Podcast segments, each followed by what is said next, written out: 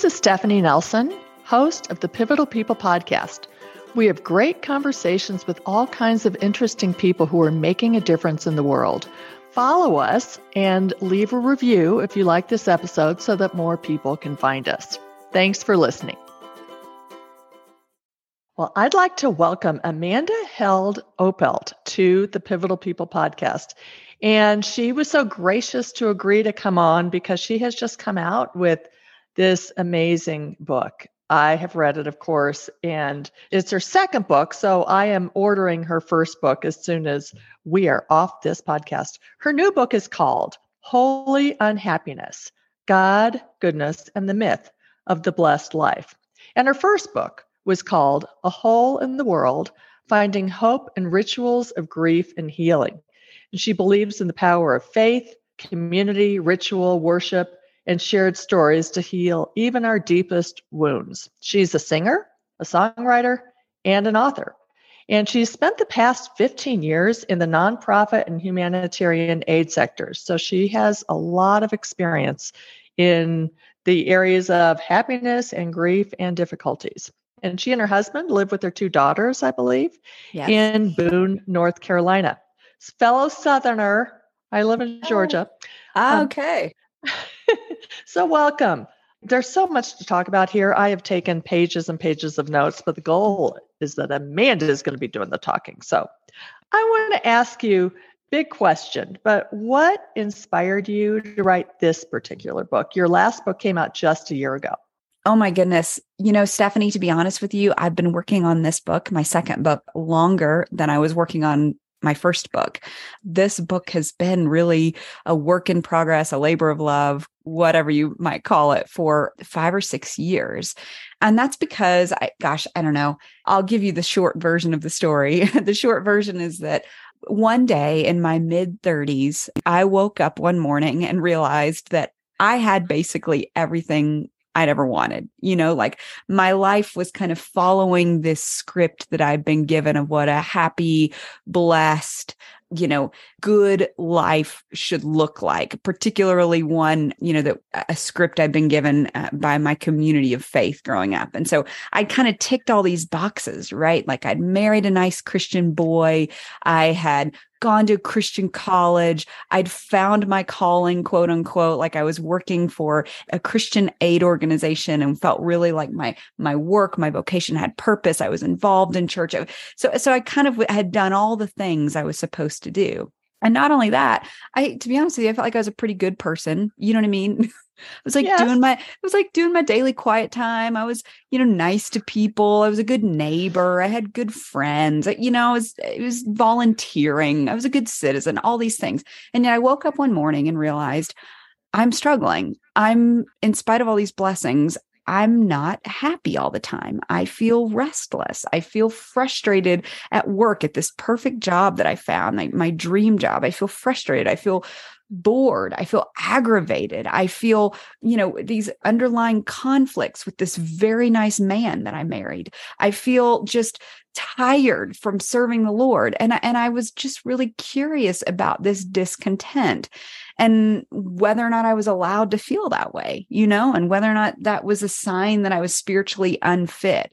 And so I kind of went down this rabbit hole, particularly in the area of work and vocation. What are these perceptions that we have of what work is supposed to be to us, the meaning that's supposed to be derived from our work, and started doing study about the history of the way people have thought about work and vocation and calling over the years. And then that eventually led to me kind of exploring different areas of life. Like what, what are the expectations we're given about what a, a certain choice, how a choice should play out, how it should be experienced emotionally? What are the emotions that we are promised if we are obedient and make all these good choices and do all the right things? And that's ultimately what led to the writing of the book. It, it got interrupted. I was, this is a book I was mm. hoping to maybe get published three or four years ago, but it was interrupted by just a season of really profound difficulty the loss of my only sister, a, season of pregnancy losses, and then the global pandemic.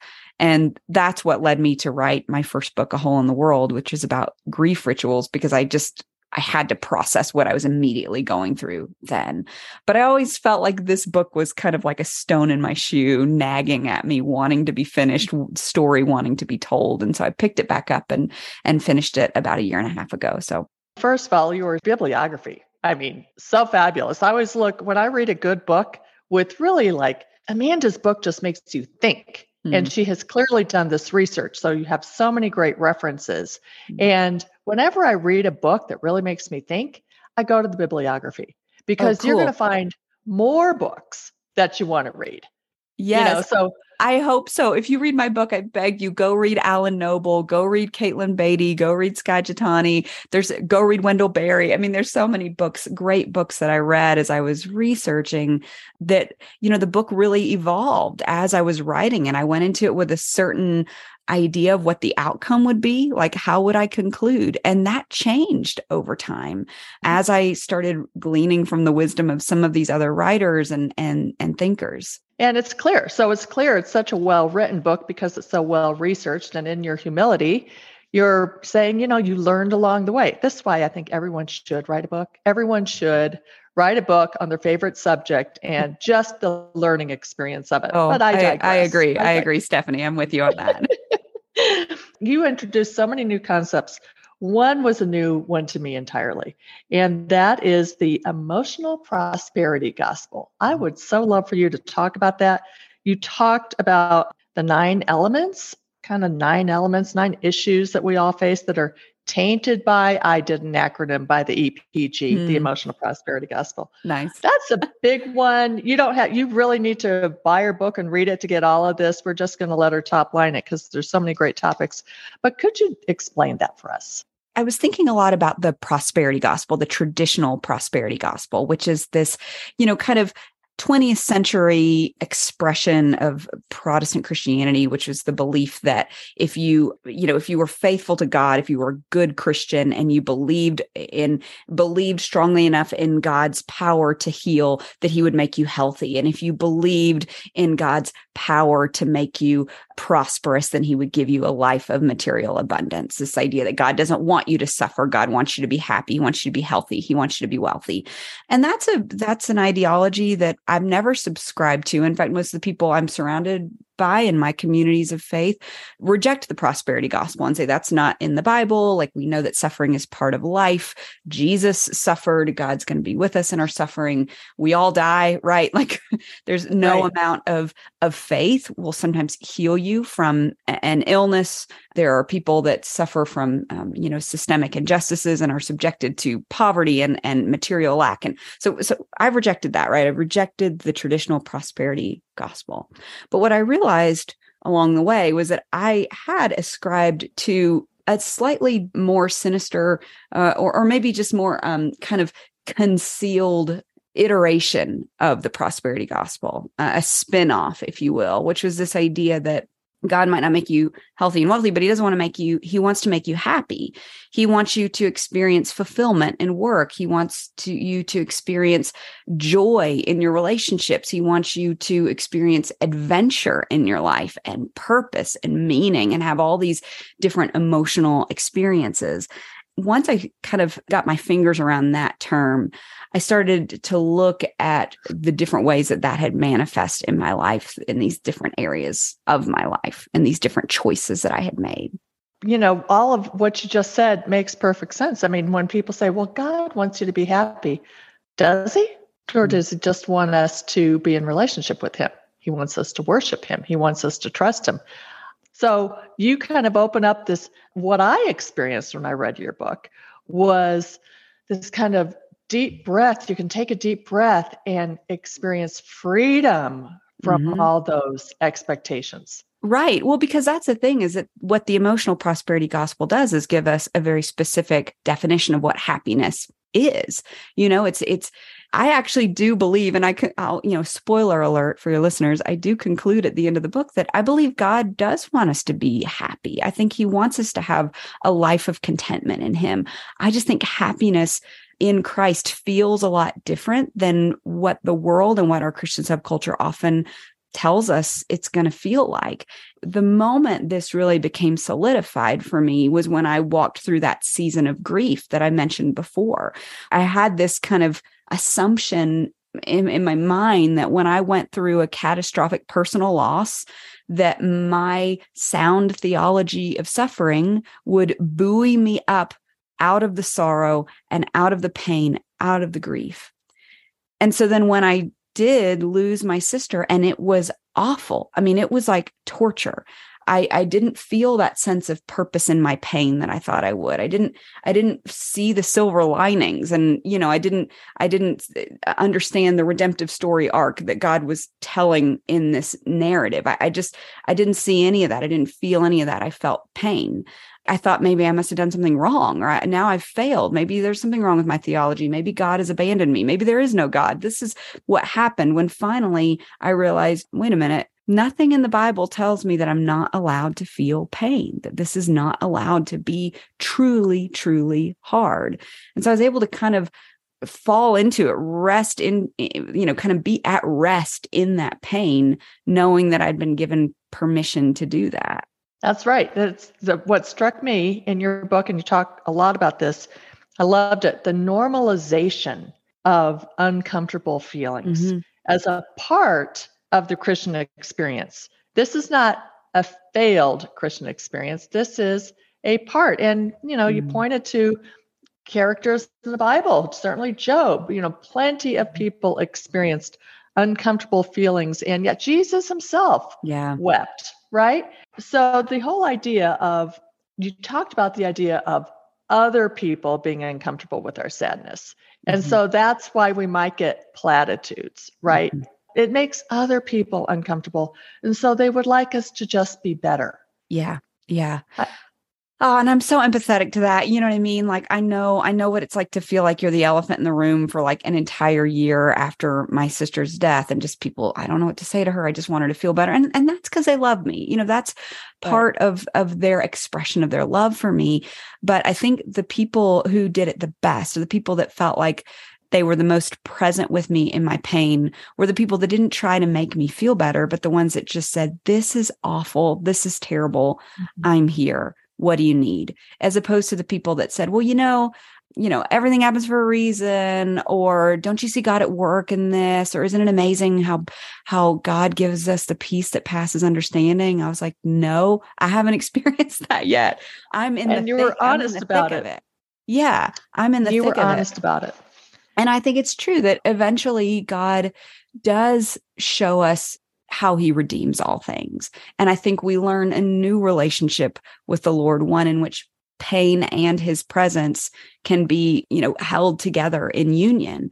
But it just took a while to get there. And we're such a rushed culture. You know, we're a microwave culture. We are an instant gratification culture, and we have to be patient with that process. You talked in the book exactly what you just said that contentment is essentially pain and joy being able to coexist. Yeah. Wow. It's not the elimination of pain. These are all human emotions. I so I'm doing too much talking. I just love hearing you elaborate. The whole idea we talked before we started, Amanda wrote this beautiful section about lament and lament really being a form of worship. And it didn't hit me until like the book Lamentations until you wrote that. I hadn't seen it in that way. Could you share your perspective about lament? Yeah. Well, I mean, biblical scholars tell us that one third of the Psalms, which is kind of our worship book in the Bible, one third of the Psalms are Psalms of lament, crying out to God, pretty audacious, you know, wailing and weeping before God, challenging God even on his decisions sometimes. And one thing I, have noticed throughout scripture is you often see the prophets or the people of God calling for the wailing women to come. I write about this a lot in my first book about just the the value of having wailers, like people literally crying aloud in this chaotic fashion uh, before the Lord. It's kind of a prophetic act to say this is not how things should be. I think worship is anytime we agree with God about something that's true when I say that my sister's death is a tragedy, when we say that injustice in in the country is is wrong, when we say that, you know, illness is not part of God's design, when we say these things, I think we're agreeing with God. We're saying what should be and what should not be. So I think that's why lament is worship it is it is standing in agreement with god and i think if we were to to really understand that and believe that then we would find a comfort in those psalms that maybe sometimes feel uncomfortable to our modern 21st century optimistic American ears. That's right. Well, and you talk a lot about, you know, our kind of self help culture and our affirmation culture. And, you know, I'm reading something else that talks about affirmations. Mm-hmm. You know, affirmations, you can do it, you're gifted, you have all these. And those actually have a tendency to increase our self focus. Mm-hmm. And when we increase our self focus, we tend to become more insecure. Yeah. Oh man, I'm so glad you said that, Stephanie, because I think part of the the conundrum of happiness in our culture is that we've come to believe that we because we're such an odd you know, we're an individualized autonomous culture. Like we have way more control over our decisions, over our lives, over our outcomes than most generations before us. You know what I mean? Like we pick our own we choose our own jobs. Most people in the history of the world have never done that. We choose mm-hmm. where we want to live. We choose who our spouse is going to be. That's pretty unprecedented in the history of the world. But that gives us the illusion that we can control our happiness. So then all of a sudden, when we're not happy and things go wrong or things go flying off the rails, we think it's my fault. I've made bad choices. Like I've done this to myself. It's this myth of the American dream, this myth of the brighter horizons ahead that's kind of in the DNA of most Americans to believe that, gosh, I can accomplish a happy life for myself. And then when when we don't, when we're not happy, we sadness feels like failure. Sadness feels like failure. I think that's that is it in a nutshell. And even within our Christian communities, these are hard things to admit to each other. Mm, right. Right the vulnerability of saying, you know, even even as you said, in your grief, you naturally had doubt. Yeah, you know, exactly. And you talk in your book about Thomas mm-hmm. and Thomas's doubts, how we tend to think of Thomas in that brief, you know, moment of his story about doubting, but actually, and could you elaborate on that story? Because oh. again, you're she's such a great theologian. I mean, oh. really, it's it's so theological. I'm like, thank well, you for educating me on this. I I stand on the shoulders of, of giants, but poor Thomas, I, I feel for him and maybe I feel a connection to him because as I write in the book, I actually have seen I have allegedly seen his bones because I've I've spent quite a bit of time in southern India, which is where you know history tells us he went to be a missionary in southern India after the resurrection of Christ, and he was martyred there. And they claim to have a scrap of his bones there in southern India. And I went up to you know the the little church and the chapel that was dedicated to him and saw those bones there in that chapel. And so I I've, I don't know I feel a connection to him, but also because I I just feel bad for him because he's he's he's memorialized by this moniker of doubting Thomas when we see him again and again in in the rest of the gospel narrative showing great faith and showing great courage and pressing in with his questions. And i hope none of us are remembered by our worst moments. And i just wish we could hold those two things in tension about thomas. Like what if we called him faithful doubting thomas? He was a man of both great faith and doubt. And that's okay. Those two things can coexist. Um, Daniel Taylor, one of my favorite authors, another great book to pick up, The Myth of Certainty, is a phenomenal book written quite a, a while ago. But he says in it, um, where there is doubt, faith finds its reason for being. And I just think that is such an important truth that it is in our moments of doubt that we need our faith the most, and those two things can coexist. I love that. And I also think, you know, if we don't question if we don't have doubts, is that an indication that we're not really thinking enough about it, that we're just on the surface of it? I mean, I'm saying this to myself. My belief has become strongest when I've gone through my periods of greatest doubt. That's right. And yeah. And you know, I thank you for educating us on Thomas. I need to read a little more closely. Poor Thomas. Um, Everyone give Thomas a chance. Give give the guy a chance. I have taken so many notes one of the things you talked about was false beliefs. And mm I think you've hit on a couple of false beliefs. But what are some of the other false beliefs that you've kind of challenged in this book to help, as I said, to help all of us think a little deeper about what we might be believing without even really realizing it. Yeah. Yeah. Well, I mean, I think again, it's some some of the I talk I get pretty granular about some specific areas of our life, parenting, marriage, this belief that um, you know, the, the person you marry is supposed to be your one soulmate, the person that's going to bring you all your emotional, relational fulfillment again, that's more of a 20th, 21st century Western mentality going into marriage. And some of that we get from, you know, church subculture that tells us that your spouse is going to be the person that leads you to Christ. And as you, you know, grow closer to one another, you grow closer to God. And some of those things are true, but we just, we place so much weight on that one relationship you know even even things like parenting that if you you know biblical womanhood is best embodied in the roles of wife and mother and that's kind of some of the messages that were tacitly or overtly given in the church and just coming to realize that if you don't find incredible joy in every single moment of motherhood you're not crazy you're not missing you're not you're not wrong you're not flawed. It's just part of the journey. And it can be wearisome to be a mother sometimes. It can be wearisome to be a caretaker and that's okay and as you talked about you know in our world today and we say it over and over again so i don't mean to sound like a broken record but there are so many opportunities for false comparison mm. simply because we have so much social media. And who puts pictures of the bad day on instagram? I don't you know so yeah.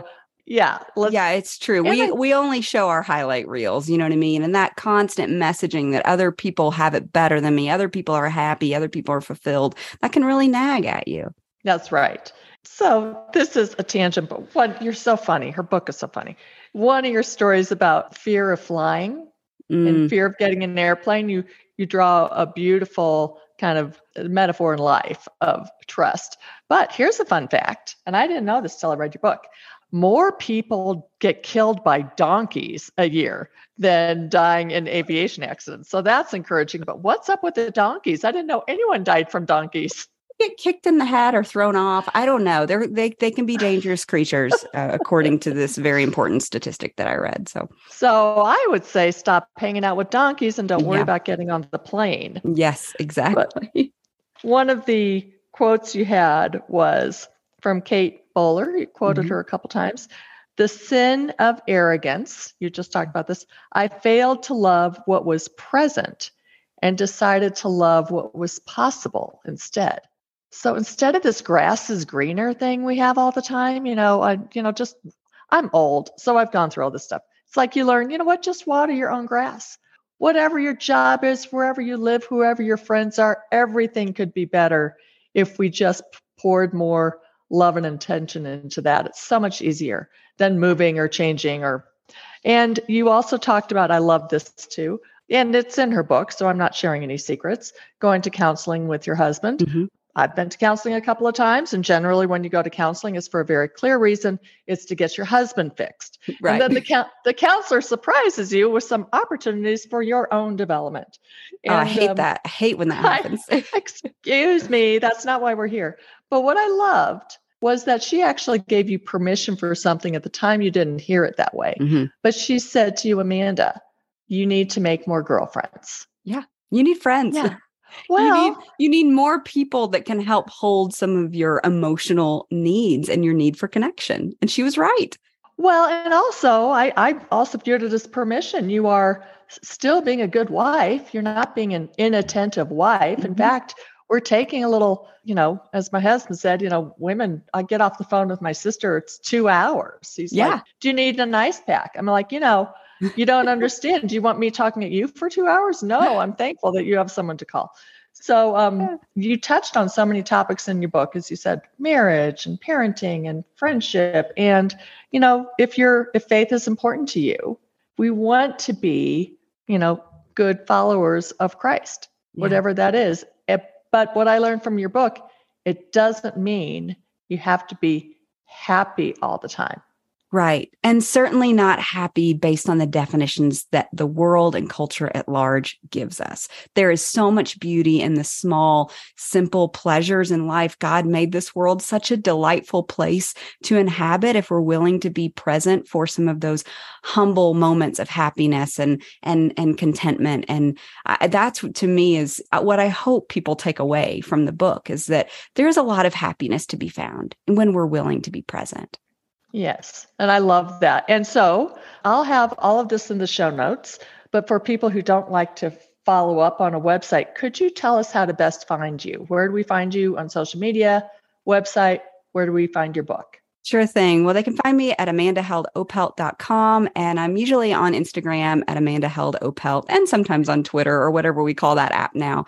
And you can find my books wherever books are sold. That's right.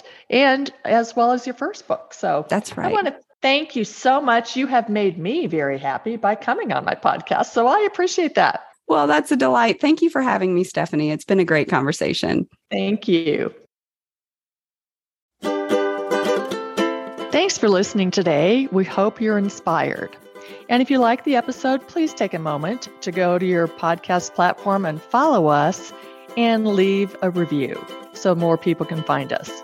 Now go out and be the pivotal person that you are.